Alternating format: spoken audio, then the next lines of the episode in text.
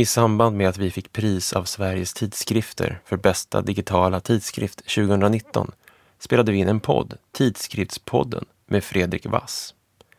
Det blev ett samtal och ett titt bakom kulisserna på hur vi gör staden och vad det egentligen är vi gör. Hur vår metod växte fram och hur två skrivande människor började göra fältstudier och prata med varandra. Om det befriande i dialogen som metod.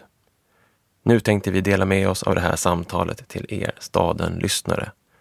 God lyssning!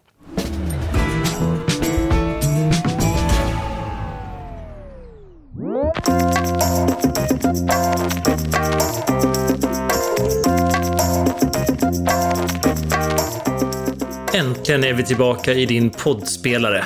I årets första avsnitt träffar du urbanhistorikern och författaren Håkan Forsell samt förlagsredaktören Dan Hallemar som tillsammans ligger bakom podden Staden. Staden ges ut i samarbete med Sveriges arkitekter och tidningen Arkitektur. Tidskrifter och poddsatsningar verkar vara en ganska lyckad kombination. Men hur blir en podd en tidskrift? Och hur mycket jobb ligger bakom varje avsnitt av Staden? Häng kvar för ett inspirerande samtal som kanske får dig att vilja starta podd. Podden du lyssnar på nu, den ges ut av Sveriges tidskrifter och jag som låter arkitektoniskt fulländad på rösten heter Fredrik Wass.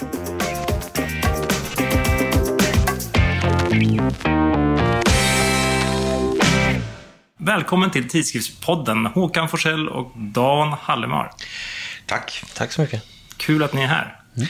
Jätteroligt.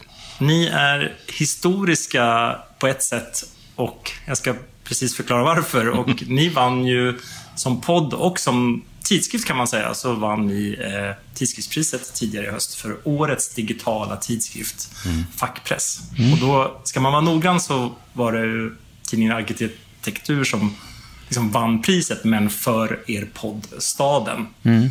Hur kändes det? Fantastiskt roligt. Det är alltid roligt, eh, tycker jag i alla fall, att vi är på något sätt ändå en nischpodd som kanske speciellt intresserade eller människor lyssnar på. Så det är alltid roligt när omvärlden, alltså utanför den lilla liksom, bubbla som vi känner att vi gör podden i, ser den och tittar på den. Och ni gör ju någonting bra faktiskt. Mm. Och så det, det, det, det, är härligt för att man får liksom, man förstår att man gör någonting som inte bara handlar om ja, men att man försöker vara bra på innehåll och, och presentera någonting intressant, utan också att själva alltså, produkten, om man får kalla den så, också eh, är liksom intressant för andra. Det tycker mm. jag är roligt som, mm. som journalist också, att, att, att liksom få den uppskattningen.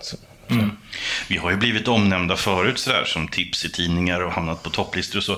Och ibland har det ju dykt upp ett slags om, omdöme har varit så här, det här det här är bra eller det är tillgängligt, fast än det handlar om arkitektur. Mm. Som att liksom, instegströskeln skulle vara hög för att den då handlar om ett ja, liksom tekniskt, lite ingenjörsmässigt ämne och sådär. Men det är ju verkligen precis vad vi har försökt göra, göra det tillgängligt och mm. visa mm. att det är någonting som berör alla. Men vem skulle ni annars säga är den liksom, typiska staden-lyssnaren? Har ni koll på det? Alltså, Något sånär tror jag vi har. Ja, men alltså det, det finns jag skulle säga kanske två eh, typiska lyssnare. Den ena är student av något slag, alltså pluggar kulturgeografi, arkitektur, stadsbyggnad, samhällsplanering eller närliggande ämnen. Och den andra är gymnasielärare eller eh, bibliotekarie eller ja, men kulturkonsument med något intresse för, för ämnet. Mm. Sen har vi en massa fackarkitekter, planerare som är liksom yrkesverksamma, men, men de, åtminstone de som vi möter och hör, som hör av sig och som vi ser liksom, utstår en stor del är unga studenter och liksom medelålders kulturintresserad liksom, akadem, akademiker. Mm. Jag, tycker, jag tycker även det finns en stor liksom, allmänhet som på något sätt har ett jättestarkt intresse just för städer och för kultur och för historia. Som, som också ligger där eh, som en ganska, som ganska svårdefinierbar liksom, publik. Man kan inte mm. dela in dem i något riktigt fack, men man märker att de finns där. Och vi märker ju inte minst för att eh, vi, vi har ju liksom ett vi har ju en dialog med folk som lyssnar på oss. Vi, eh, vi får mycket mail, vi får mycket kommentarer, mycket tips. Både på Instagram och på Facebook och liknande. Och vi... Följer ni, följer ni upp tips? Alltså Ja. ni gör avsnitt baserat på Det, tips? har- det har vi definitivt gjort. Och många av våra lyssnare är ju liksom helt, de är nästan medskapare av podden, skulle jag säga. För att de är så viktiga ibland när de ger tips och ge- ger såna här liksom märkliga ingångar som gör att eh, avsnitten kan bli lite unika. Det är, inte, det är inte vår förtjänst.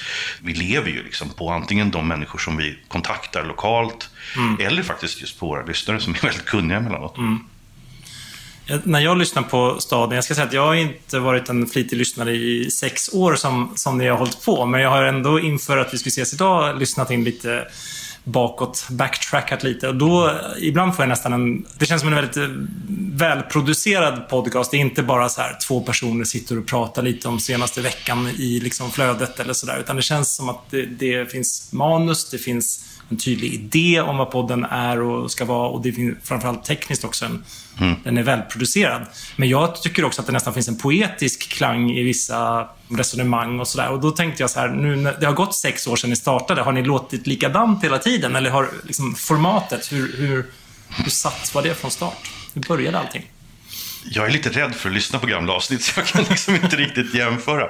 Men jag tycker din, det, var, det var fint att höra för din karaktäristik där stämmer väl egentligen med så som vi också känner att det ska fungera. Att eh, eh, den ska vara väldigt re, väl researchad. Eh, och vi, jag tycker nästan inte att det är en podd på det sättet utan det är mer som en slags eh, vi har ju båda bakgrund som redaktörer. Alltså det är en slags tidskrift vi ger ut. Just, så det där med digital ti- facktidskrift var inte så dumt egentligen. Den har tydliga sektioner. Vi har en, nästan alltid en fyrdelad modell. Där någonting ska ha en bakgrund, det ska vara förankrat på plats. Ja, det, finns en, det, finns, det finns en struktur i den så att säga. Vi är inte sådana typer att vi vi är inga sköna snubbar som sitter och snackar bara, utan vi är intresserade av städer, av kultur. Och det är det som ska stå i centrum. Liksom. Och det ska vårt, sam, vårt samtal ska liksom sträva mot att ge en plats rättvisa.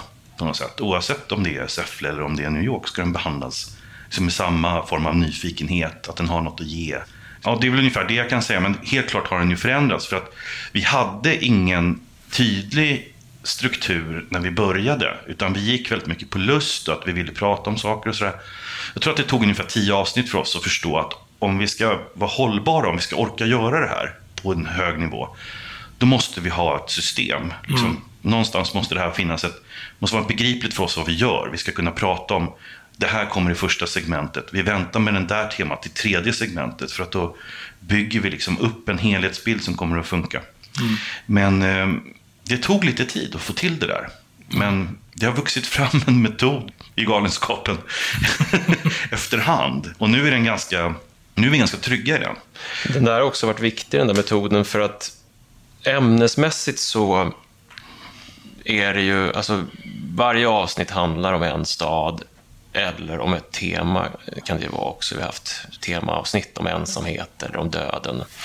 Men vi, vi, någonstans så insåg vi att vi kan inte fånga en hel stad. Det går liksom inte ens Sala kan vi göra rättvisa, för då skulle vi behöva flytta dit och bo där i tio år. Det skulle Där bli vi- så väldigt få avsnitt. Varje avsnitt. Vi kanske hinner med tre, fyra avsnitt, sen skulle vi dö. Under en år, livstid. Ja, men exakt. Så att vi var tvungna att hitta en metod där vi, eh, så att säga, hittade ett antal ingångar i staden och då blev de här fyra segmenten liksom den modellen som vi använde. Och numera är det väl så nästan att det är så internaliserat i oss när vi kommer till en stad att vi använder dem, det som någon sorts... Vi ser ett segment födas när vi kommer till Zürich. Och sen så följer vi det och så i, när vi är där, så att säga. Och podden bygger ju väldigt mycket på att vi är i städerna, att det är närvaro, att vi verkligen reser dit, att vi träffar människor som har levt där, som verkar där. Vi vill gärna träffa människor som är engagerade, gärna arga på något sätt. Liksom, de har saker och, och, på hjärtat liksom, som de kan berätta för oss, som är viktiga för dem. Och det försöker vi förmedla. Och sen så försöker vi se spåren av det där engagemanget eller det där i, i staden, i det byggda så att säga. Och då blir det de där segmenten. Och sen att sen är både Håkan och jag i grunden skrivande människor. Så det här var ju lite grann av en... Alltså, det, det tog ju ganska lång tid innan vi hittade en form för att inte att, så att säga, frigöra oss från skrivandet. Och sen i någon mening kanske även då hitta tillbaks till och se att även poddandet eller radiomediet är en sorts skrivande. Alltså vi har ju manus, de är inte som skrivna så att vi läser dem, men vi vill ju att det ska vara välformulerat, för vi har ju våran liksom, hemvist i den totala kontrollen i det skrivna ordet, så det var ju lite av en... Det var läskigt för oss att, att, att släppa den kontrollen. Man, jag hade sån postproduktionsångest första tiden. Jag till och med fantiserade ibland på kvällarna hur jag skulle hitta på ett fotnotsystem för podd. Ja, just För att jag kunde liksom... Referenser liksom. Ja, men det är också den här... Jag gick in liksom med min akademiska kunskap och den här liksom, den lite prestigefyllda saken att jag verkligen inte ville säga någonting som inte stämde. Och, så. Men, och det tog lite tid innan det där släppte. Men det är sant, det är någon form av alltså, dialogisk essäs tror jag snarare att vi kan säga att vi gör. Det är inte att vi läser manus utan vi har stolpar. För att det måste ju ändå, och vi överraskar varandra naturligtvis med att komma på saker. Men det finns alltid en ram. Vi vet vad vi vill komma fram till. Inte bara liksom i varje avsnitt utan i varje segment. Ska det finnas en punkt där vi kommer fram till det viktiga. Ehm, och det har- tycker jag det har funkat bra. Det har gett en slags trygghet också att vi ibland kan sväva ut lite, men vi kommer alltid tillbaka dit. Liksom.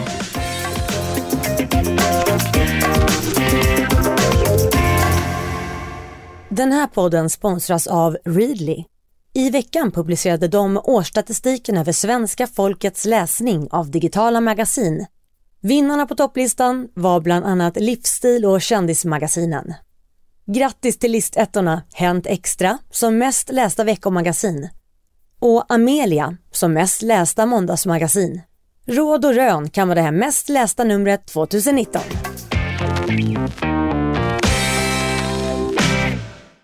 Det slår mig också att, att eller det slog mig när jag lyssnade att eh, när man tänker på arkitektur och man tänker på så här, ordet staden, då tänker man mycket på visuella saker och sen så ju mer man lyssnar tänker man bara en stad är väldigt mycket ljud.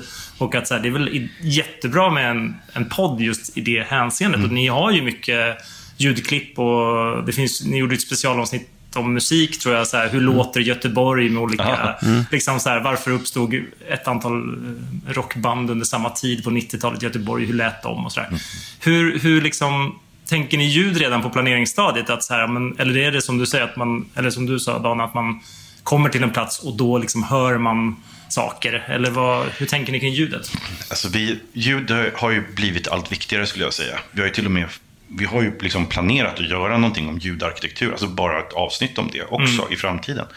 Ja, för att ta det lättaste så är det så att det, det är ju en aspekt som vi numera söker upp. Det är just hur låter en stad till exempel när det gäller musik. Alltså vad har man lyssnat på? Vad har varit betydelsefullt? När du pratade om Göteborg till exempel var det ju väldigt tacksamt. Liksom. Och, och, det finns ju flera liksom, viktiga musikstäder. Man kommer till städer som, där liksom en stor del av den stadens identitet kretsar kring någon form av musikyttring.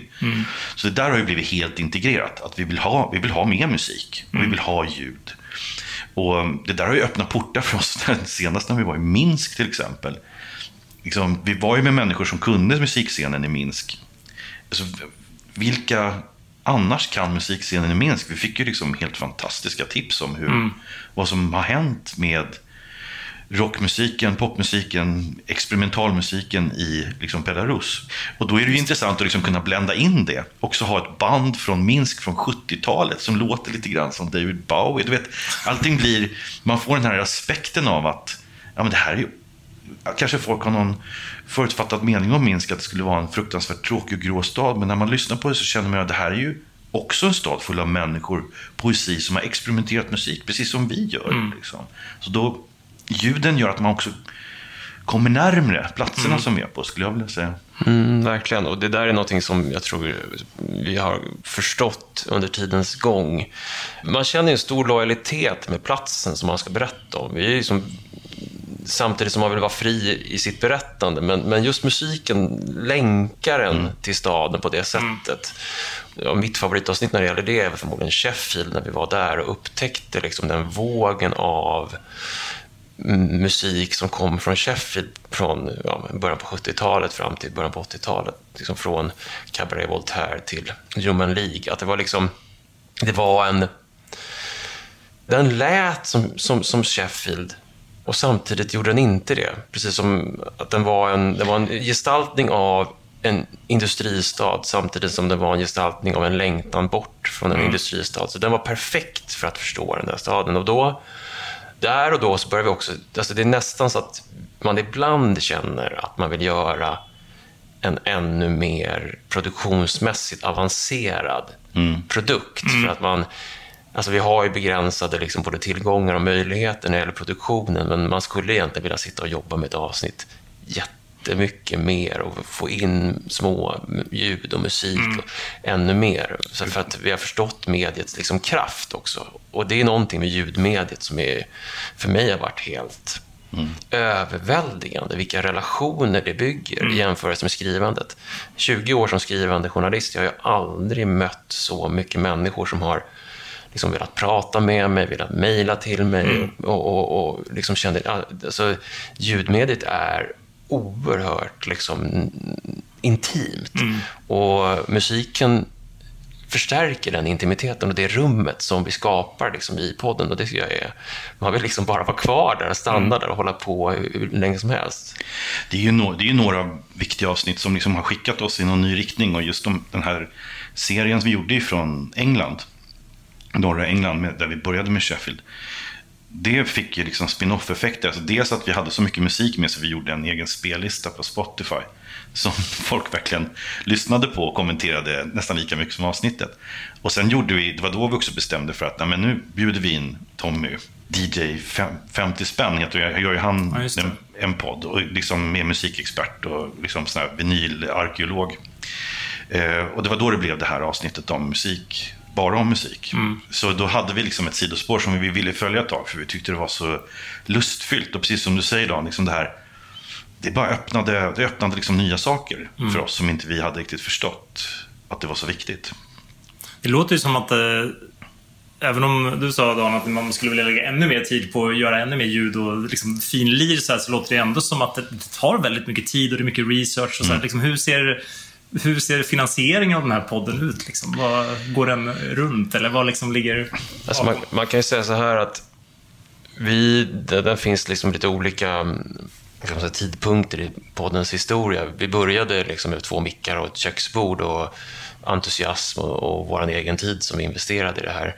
Men vi har ju hela tiden från början, nästan från början, eller jag har egentligen från början haft med oss eh, Sveriges arkitekter som är liksom fack och intresseorganisationen som organiserar 13 000 arkitekter i Sverige, det har ju varit vår huvudfinansiär. Mm. Genom...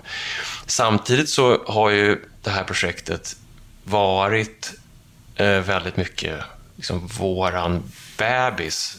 Så att man har ju lagt ner oproportionerligt mycket mm. tid på den. Alltså det finns liksom ingen...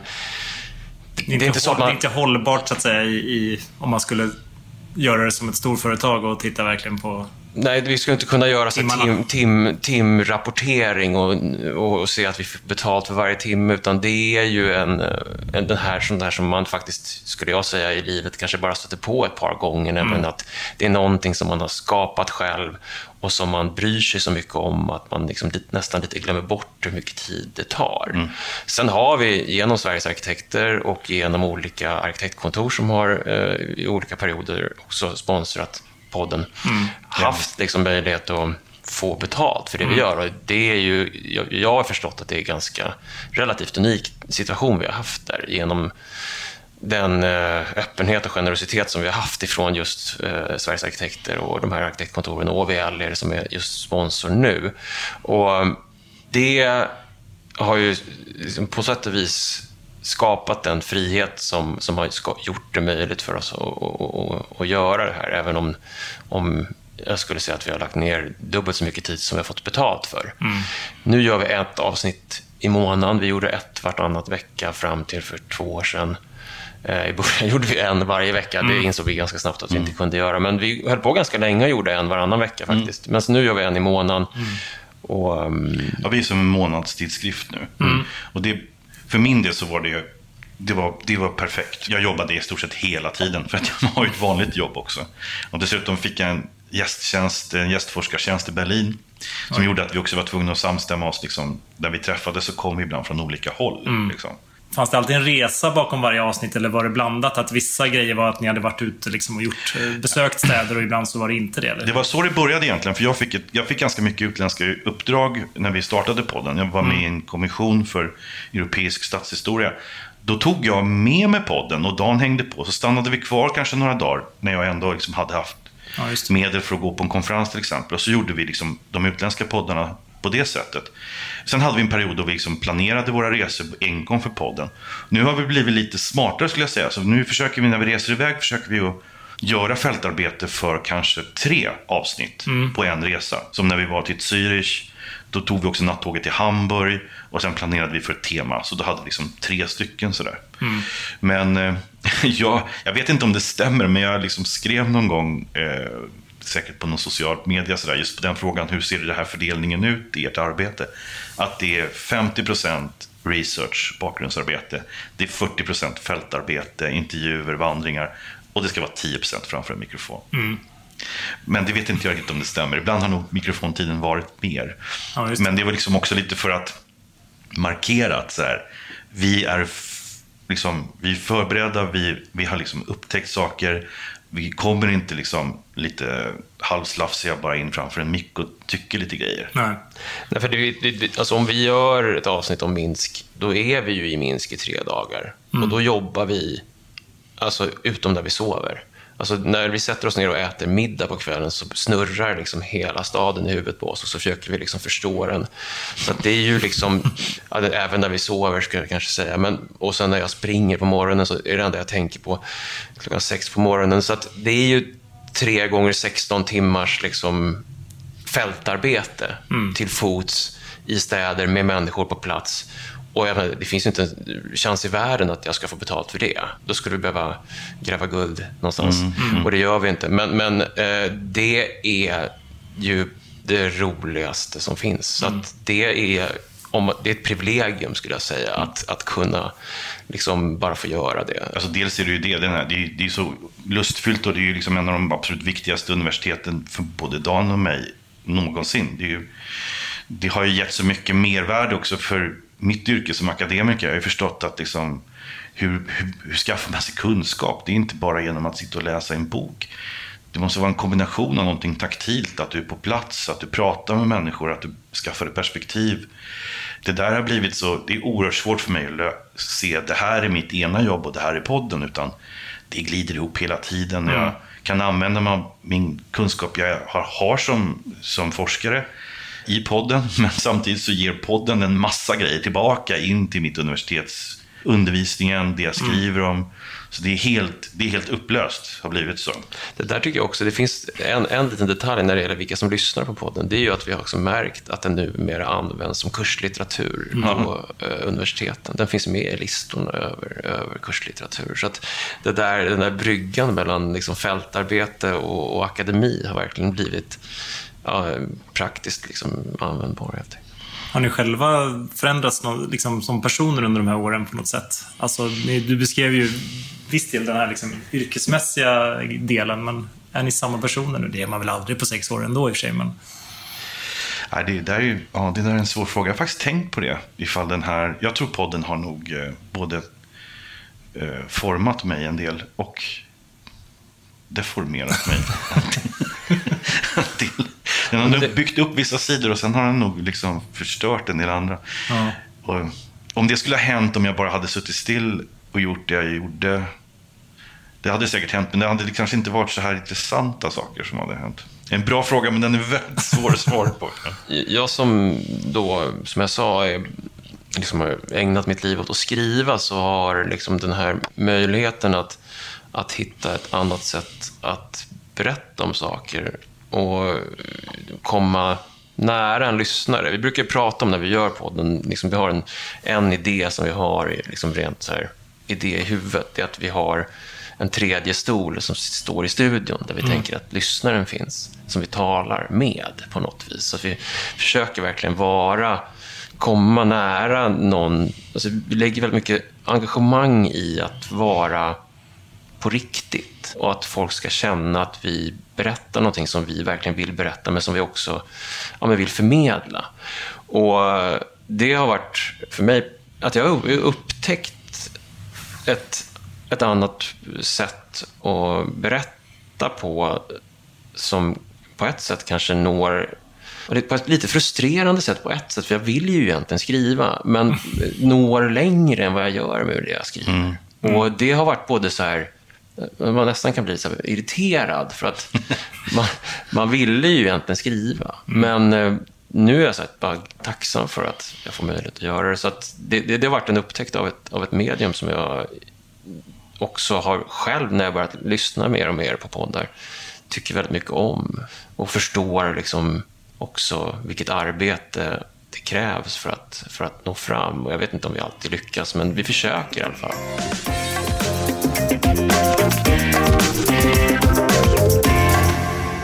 Jag tänker så här, om man lyssnar på er Antingen om man lyssnar på er nu här i Tidskriftspodden eller lyssnar på er podd och känner så att ja, men, blir inspirerad och ja, men jag skulle själv vilja vilja starta något inom mitt område eller starta en podd. Mm. Eller så här. Är, vad har ni liksom för erfarenheter längs vägen som ni, vill, som ni skulle kunna dela kring att så här, gör inte så här eller gör så här? Finns det några bra tips? Det, det viktigaste är nog att man ska, vara, man ska vara nyfiken, nästan på allt. Jag ska säga så här, jag tror inte att det är en helt lyckad strategi om man känner att man liksom bara vill berätta någonting som man själv kan.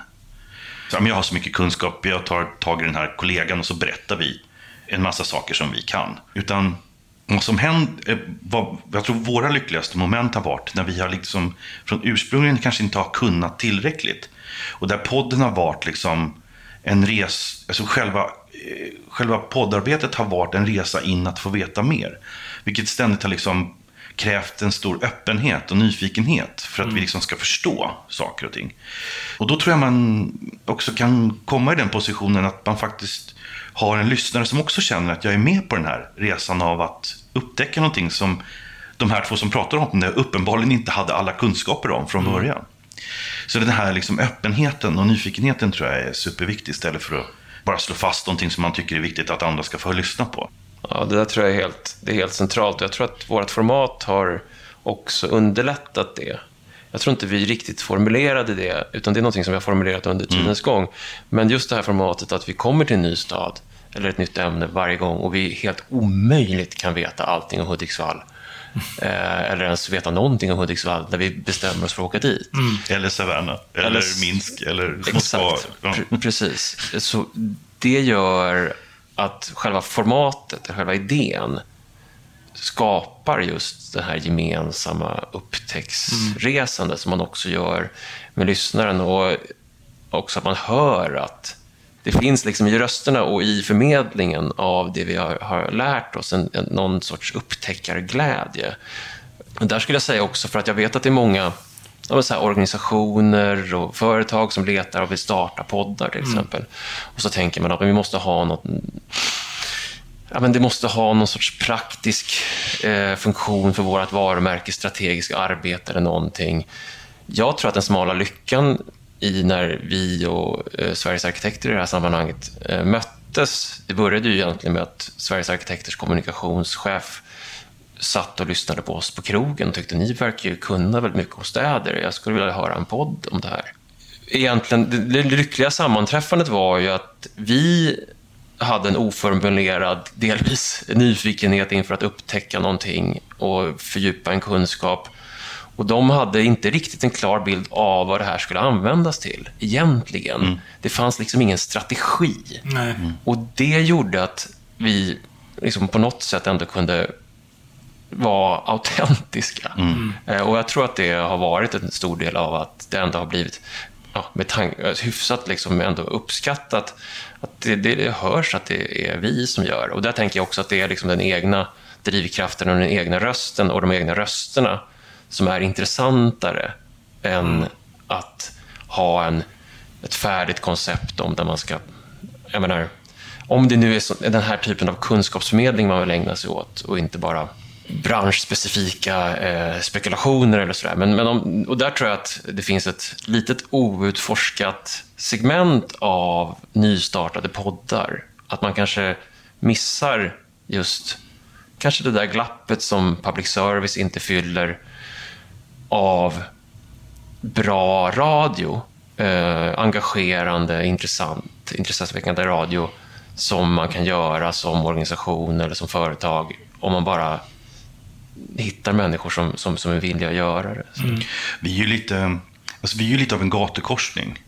Man kan säga. Det är liksom, eh, eftersom vi kommer från så olika håll, vi är liksom inte en, en, en planerad tanke utifrån en bransch eller något sånt där. Utan, eh, och gatukorsningar kan ju ofta bli ganska levnadskraftiga. Liksom.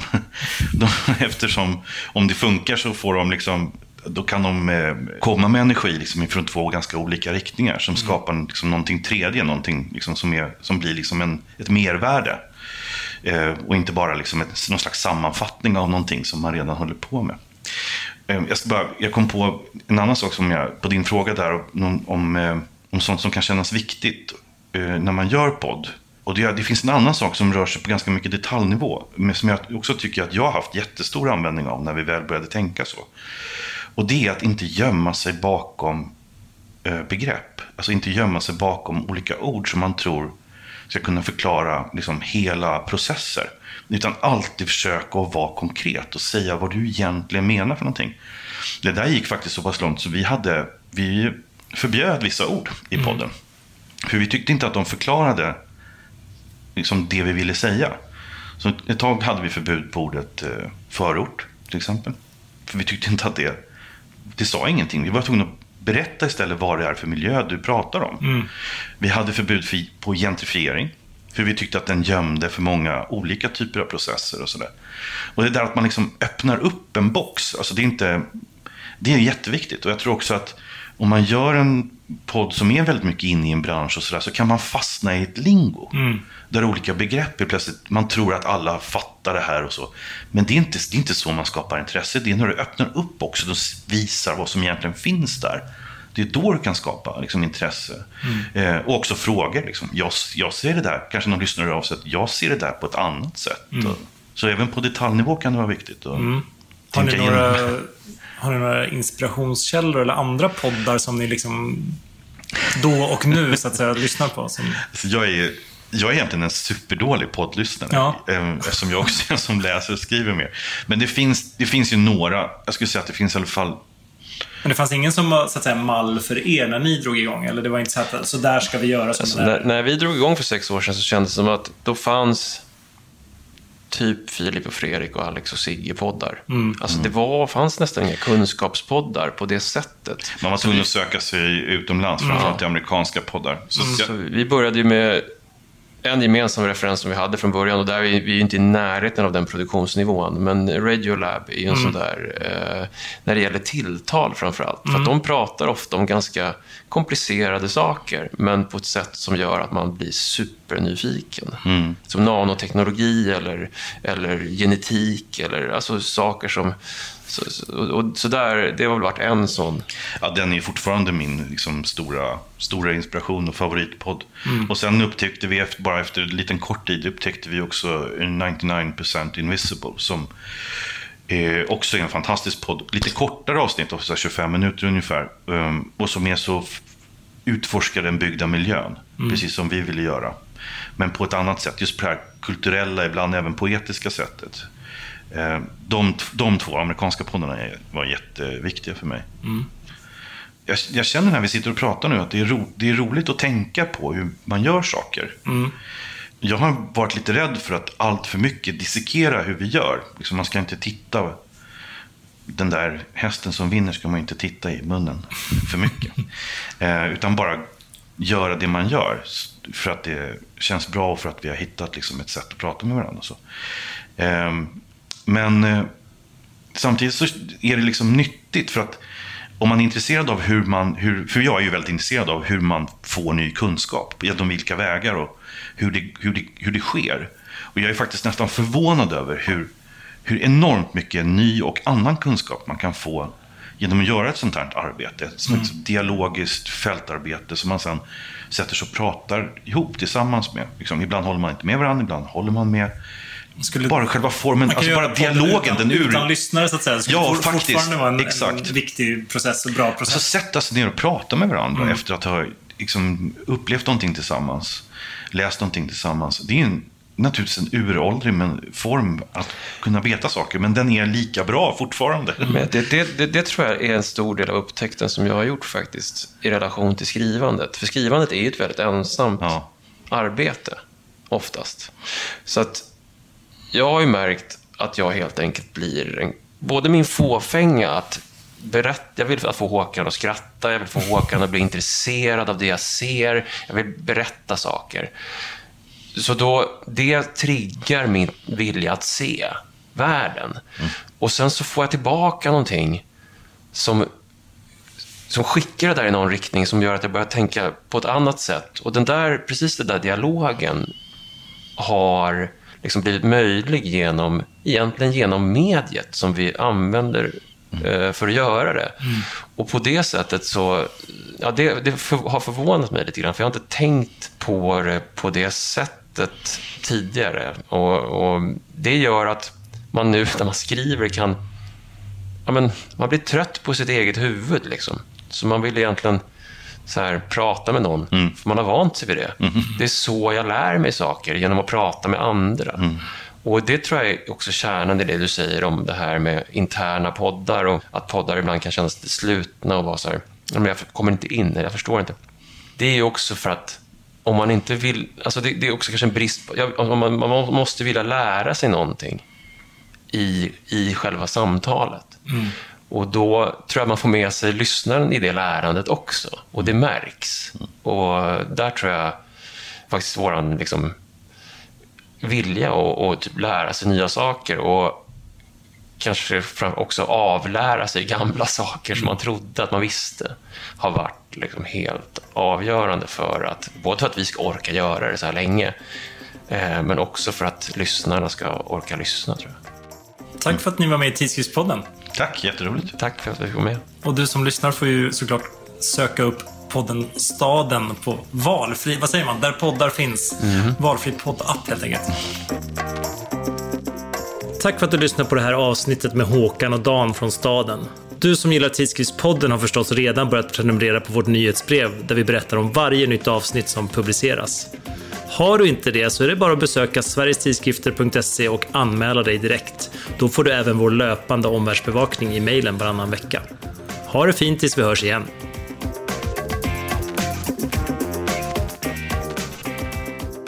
Tack för att ni har lyssnat.